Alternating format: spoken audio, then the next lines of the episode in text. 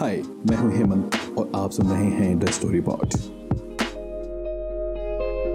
Letter भेजने के बाद प्रोफेसर बच्ची को इस बात की तसल्ली तो मिल गई कि वो जितना कुछ कर सकते थे, कर दिया।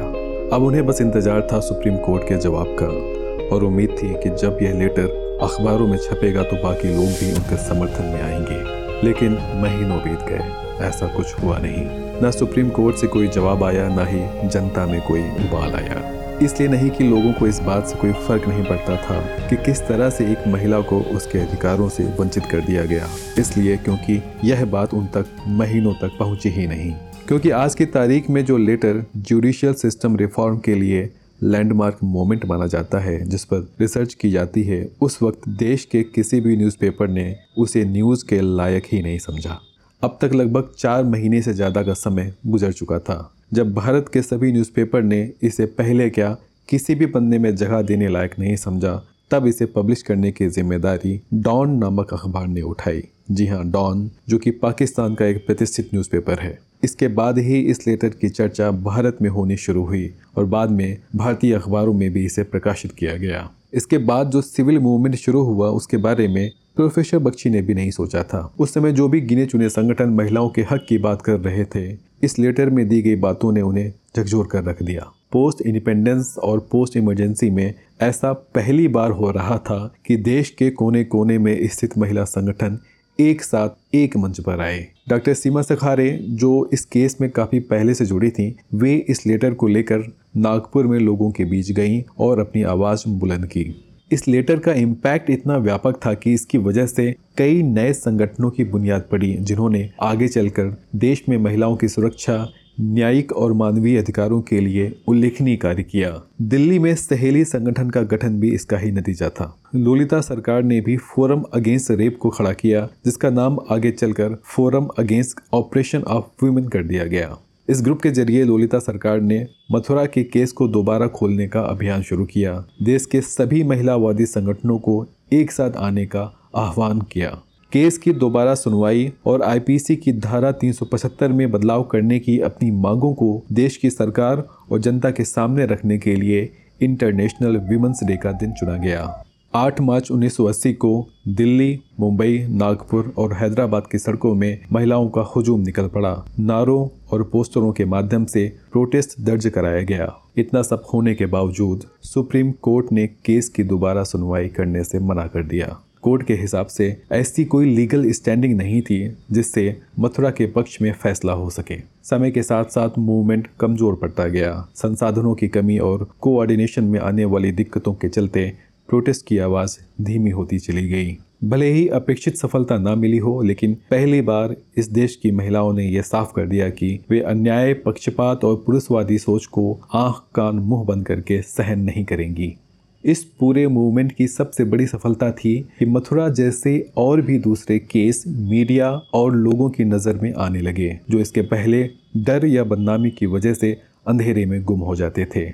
इस दौरान बलात्कार का एक केस हरियाणा में भी हुआ, जिसमें पुलिस कस्टडी में पुलिस वालों ने एक महिला का रेप किया और फिर उसकी हत्या कर दी। इसको लेकर पॉलिटिकल पार्टी के एक नेता आमरण अनशन पर बैठ गए। माया त्यागी का फ़ेमस केस भी इसी दौरान हुआ था, जिसकी गूंज संसद के अंदर तक सुनाई दी।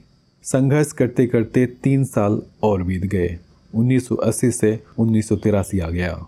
यह वह साल था जब पूरा इंडिया भारत के मेन से क्रिकेट वर्ल्ड कप जीतने की खुशियाँ मना रहा था। अखबार खबरों से पटे पड़े थे, लेकिन औरतों की लड़ाई आज भी वहीं थी जहाँ कल थी। उनका संघर्ष खत्म नहीं हुआ था। सरकार पर कुछ करने का दबाव बढ़ता जा रहा था। आखिर कब तक वह आँख मूंद कर खुद को दिलासा देती रहेगी कि देश में सब ठीक है?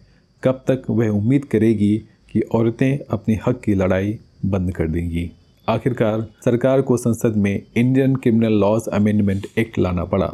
यह महिलाओं के लिए 10 वर्ल्ड कप जीतने से भी बड़ा ऐतिहासिक मोमेंट था। इस एक्ट में कई सारे ऐसे बदलाव किए गए जिनके बारे में ओपन लेटर में सवाल खड़े किए गए थे। प्रोटेस्ट मार्च में महिलाओं ने सुरक्षा, सम्मान और समानाधिकार के लिए जो मांगे रखी थी, उनको भी इस संशोधन में कंसिडर किया गया और कानून में ज़रूरी बदलाव किए गए। सबसे बड़ा बदलाव हुआ था इंडियन एविडेंस एक्ट में। इसमें धारा 114 ए जोड़ी गई, जिसमें कहा गया है कि अगर विक्टिम कहता है कि उसने सेक्सुअल इंटरकोर्स के लिए सहमत नहीं दी तो कोर्ट यह मानेगा कि उसने सहमति नहीं दी है। इसके अलावा संशोधन में यह भी शामिल किया गया कि अगर सेक्सुअल इंटरकोर्स स्थापित हो जाता है तो यह साबित करने की ज़िम्मेदारी एक्यूज की होगी कि उसने अपराध नहीं किया है। अभी तक बर्डन ऑफ़ प्रूफ विक्टिम पर होता था कि वह साबित करे उसके साथ बलात्कार हुआ है। इसमें एक प्रोविज़न यह भी जोड़ा गया कि विक्टिम की पहचान ज़ाहिर नहीं की जाएगी। इसके साथ ही इंडियन पिनल कोड में धारा तीन सौ छिहत्तर ए तीन सौ छिहत्तर बी तीन सौ छिहत्तर सी और तीन सौ छिहत्तर डी जोड़ी गई, जो मुख्य रूप से किसी अथॉरिटी फिगर द्वारा बलात्कार की घटना को अंजाम दिए जाने से संबंधित हैं। एक अन्य सेक्शन भी जोड़ा गया जिसमें इन्हीं धाराओं से जुड़ी सजा के प्रावधान तय किए गए। साथ ही, जो महिलाएँ मानसिक तौर पर अस्वस्थ होती हैं या घटना के दौरान पूरी तरह से होश में नहीं होती या नशे में होती हैं, उन मामलों के लिए भी नए क्लॉज जोड़े गए। संशोधन में सीआरपीसी के तहत इन कैमरा हेयरिंग का भी प्रावधान किया गया और यह भी शामिल किया गया कि सूरज निकलने से पहले और सूरज डूबने के बाद किसी भी महिला को पुलिस स्टेशन में बुलाया नहीं जा सकता। उस समय जो भी एक्टिव महिला संगठन थे, उन्होंने इन बदलावों का स्वागत किया। ये पूरी जीत भले ही नहीं थी, लेकिन जीत के सिलसिले की शुरुआत ज़रूर थी। हालाँकि यह भी सच है कि जिसकी वजह से यह सब शुरू हुआ, उसी का केस कभी दोबारा हियरिंग के लिए नहीं खुला। न्याय की जिस आस में मथुरा ने कोर्ट का दरवाज़ा खटखटाया था, वहाँ से उसे खाली हाथ ही लौटना पड़ा। इनफैक्ट सिस्टम के दाव पेच में फंस कर उसने जितना पाया था, उससे कहीं ज़्यादा खो दिया। यहाँ तक कि अपना नाम भी। मथुरा का नाम हर जगह था, इसलिए उसे नाम बदलना पड़ा। उस पर जो दाग लगे थे, उन्हें वह चाह कर भी मिटा नहीं सकी। उसके भाई ने भी उसका साथ छोड़ दिया और नागपुर में अपनी फैमिली के साथ शिफ्ट हो गया। जिस जगह पर मथुरा पड़ी बढ़ी थी, वहाँ से उसे दूर जाना पड़ा। पास के ही एक दूसरे गाँव में जाकर वह डोमेस्टिक हेल्पर का काम करने लगी। सरकार की तरफ़ से उसे कभी कोई मदद नहीं मिली। वहीं पर मजदूरी करने वाले एक व्यक्ति से उसने शादी कर ली। उसके तीन बेटे हुए। एक बेटा पाँच महीने में ही बीमारी की वजह से चल बसा। पैसे की तंगी और सुविधाओं के अभाव में जैसे तैसे उसने अपने दो बेटों को पाला। बड़े बेटे के हिस्से में भी मजदूरी ही आई। हाँ छोटा बेटा नागपुर चला गया, जहाँ पर फैक्ट्री में उसे काम मिल गया। समय गुजरने के साथ साथ लोग इस केस को भूलते गए और मथुरा उस भीड़ में शामिल हो गई जिसकी कोई पहचान नहीं होती। 2012 में जब दिल्ली में निर्भया कांड हुआ, तब सीएनएन की एक रिपोर्टर मथुरा को ढूंढते हुए उसके घर तक पहुँची। वापसी के वक्त उसने मथुरा से पूछा था, क्या तुम खुश हो मथुरा? किस बात की खुशी, किस बात का गम, इससे कोई फ़र्क पड़ता है क्या? मैं अभी भी सही सलामत हूँ, ज़िंदा हूँ, इतना काफ़ी है। बोलकर मथुरा चुप हो गई। उसने जीवन की कड़वी सच्चाई को स्वीकार कर लिया था, हालातों से समझौता कर लिया था। अपने लिए ना सही तो अपने बच्चों के लिए ही सही। 1972 का वह साल जब मथुरा का बलात्कार हुआ था, उसी साल इंडियन पोस्टल सर्विसेज़ ने देश में पोस्टल इंडेक्स नंबर यानी पिन कोड की शुरुआत की थी, ताकि हर घर तक, हर पते तक चिट्ठियाँ पहुँच सकें। मथुरा के हिस्से में कोई पिन कोड नहीं आया। उसका नाम किसी पेपर में, आधार कार्ड में, वोटर आईडी कार्ड में कहीं मौजूद ही नहीं था। यहाँ तक कि देसाईगंज पुलिस स्टेशन जहाँ पर यह घटना हुई थी, आज वहाँ पर भी इस केस की कोई फ़ाइल मौजूद नहीं है। मथुरा, यह नाम अब सिर्फ़ रिसर्च में, कानून की किताबों में कोर्ट के रेफरेंस में और डिस्कशन में ज़िंदा है। इसके बाहर इसका कोई अस्तित्व नहीं है। लेकिन हमें मथुरा का, उसकी हिम्मत का शुक्रगुजार होना चाहिए। जिसने उस समय न्याय की लड़ाई लड़ने का हौसला दिखाया, जब इस तरह के ज़्यादातर मामले घर की चार दीवारी में ही दफन कर दिए जाते थे।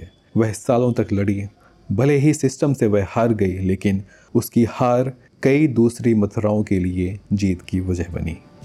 मथुरा की कहानी में इतना ही। अगले एपिसोड में किसी नई कहानी के साथ फिर हाजिर होंगे। अगर आपको यह एपिसोड पसंद आया हो तो पॉडकास्ट को रेट ज़रूर करें और फॉलो भी करें. See you in the next episode take care